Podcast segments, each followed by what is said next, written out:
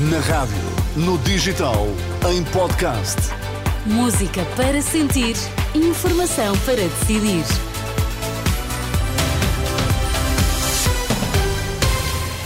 Informação para decidir, vamos saber o que há a destacar esta hora, Miguel. O Ministério Público investiga 14 casos de abusos sexuais no contexto da Igreja Portuguesa. 26 foram, entretanto, arquivados. União Europeia chegou finalmente a acordo sobre as novas regras orçamentais. As notícias das seis na Renascença. Com edição de Miguel Coelho. Estão em curso 14 investigações sobre alegados abusos sexuais na Igreja Católica, mas 26 já foram arquivados, entretanto, são dados enviados à Renascença pela Procuradoria-Geral da República. Estes inquéritos resultaram de denúncias de diversas proveniências, incluindo a Comissão Independente para o Estudo de Abusos Sexuais, o Grupo Vita e o próprio Patriarcado de Lisboa. Ainda segundo a Procuradoria-Geral, três dos inquéritos em curso resultam de denúncia enviada através da Presidência da República. Desde o ano passado, o Ministério Público já arquivou 26 inquéritos. Tetos para o déficit e a dívida regressam em 2024 mais equilibrados e realistas. Os ministros das Finanças da União Europeia chegaram por fim a acordo depois de meses de negociações sobre a reforma das regras orçamentais. Segundo a presidência espanhola, o novo quadro de governação económica assegura tanto a estabilidade como o crescimento. As novas regras, diz a nota publicada na rede social X, são mais equilibradas, realistas e adequadas aos desafios atuais e futuros. Os limites eh, foram suspensos com a pandemia e a invasão da Ucrânia. A Comissão Europeia defende desde abril regras orçamentais baseadas no risco, com uma trajetória técnica e personalizada que dê mais tempo a países endividados para reduzirem o déficit e a dívida, como é o caso de eh, Portugal. O Presidente da República quer ver o desejo dos eleitores respeitado depois das eleições do próximo ano, foi o que disse Marcelo Rebelo de Sousa, que recebeu esta tarde no Palácio de Belém os habituais cumprimentos de boas festas da Assembleia da República. O que todos nós desejamos é que o ano 2024 possa corresponder àquilo que venha a ser o desejo do povo português e, antes disso, hum, dos açorianos. Para além da vivacidade dos debates, das propostas, dos pontos de vista, o que é facto é que há um clima de estabilidade emocional e institucional que caracteriza a maturidade de uma democracia que vai, para o ano, celebrar 50 anos do 25 de Abril. Marcelo Rebelo de Sousa, por seu lado, Presidente da Assembleia da República admitiu que 2024 vai ser um ano muito exigente do ponto de vista político, inclusive é para o Presidente da República.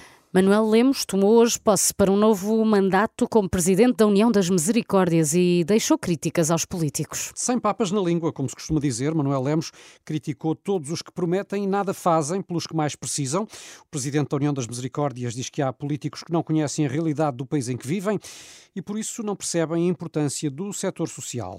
Fala-se muito da importância vital do Estado Social, mas quando vejam alguns atores a falarem do que não sabem, só para cumprirem o politicamente correto do respectivo grupo ideológico, apetece-me largá-los uma semana num qualquer bairro deprimido de uma área metropolitana ou deixá-los num casebre sem água corrente em meio rural para perceberem como vivem e de que vivem as crianças, os jovens e os idosos do país em que vivemos. Manuel Lemos, durante o discurso de posse para este novo mandato como Presidente da União das Misericórdias, deixou ainda um aviso ao Governo, que vai sair das eleições de março. Diz que o Ministro das Finanças tem de ter presente que a qualidade de um país se mede pela sua capacidade de cuidar das pessoas que não têm capacidade para o fazer. Na resposta à Ministra do Trabalho e da Segurança Social, Ana Mendes Godinho lembrou que o atual Executivo tem um pacto assinado com o setor social e tem um caminho traçado. O Governo Partido Socialista tem um pacto assinado com o setor social com compromissos muito claros.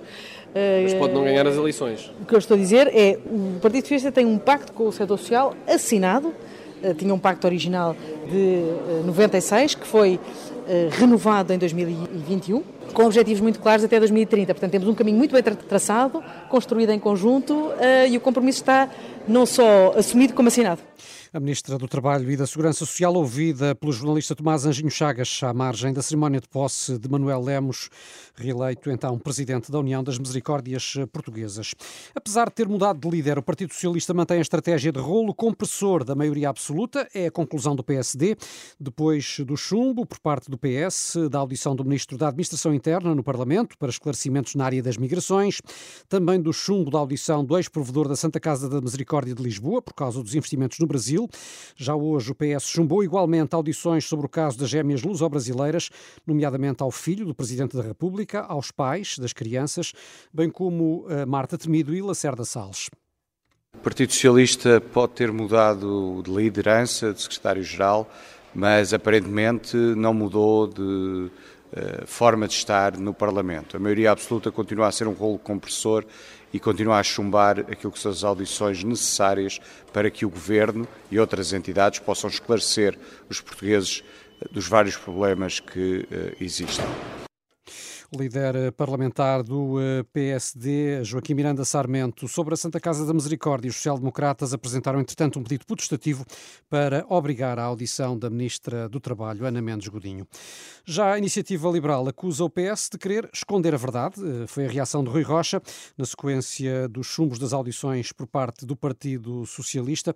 Rocha diz que não aceita os argumentos apresentados pelos eh, socialistas. Basicamente, o argumento de que estamos perante uma situação situação em que estamos a chamar ex-governantes à Comissão. Ora, acontece que o próprio PS já chamou ex-governantes à Comissão, já chamou Sérgio Monteiro e Pires de Lima, que eram ex-governantes e que foram chamados, quando estava a decorrer a Comissão de Inquérito à TAP, à Comissão de Economia. E, portanto, o próprio PS não tem nenhum fundamento para fazer qualquer tipo de bloqueio destes requerimentos, porque já usou esse expediente, essa possibilidade, de chamar ex-governantes às comissões. Portanto, é totalmente inaceitável. A reação do líder da Iniciativa Liberal, o Chega, por eh, seu turno, já garantiu que não vai eh, desistir eh, deste caso das gêmeas luso-brasileiras e quer agora ouvir a Ministra da Justiça sobre a rapidez com que foi concretizada a atribuição da nacionalidade às duas bebés.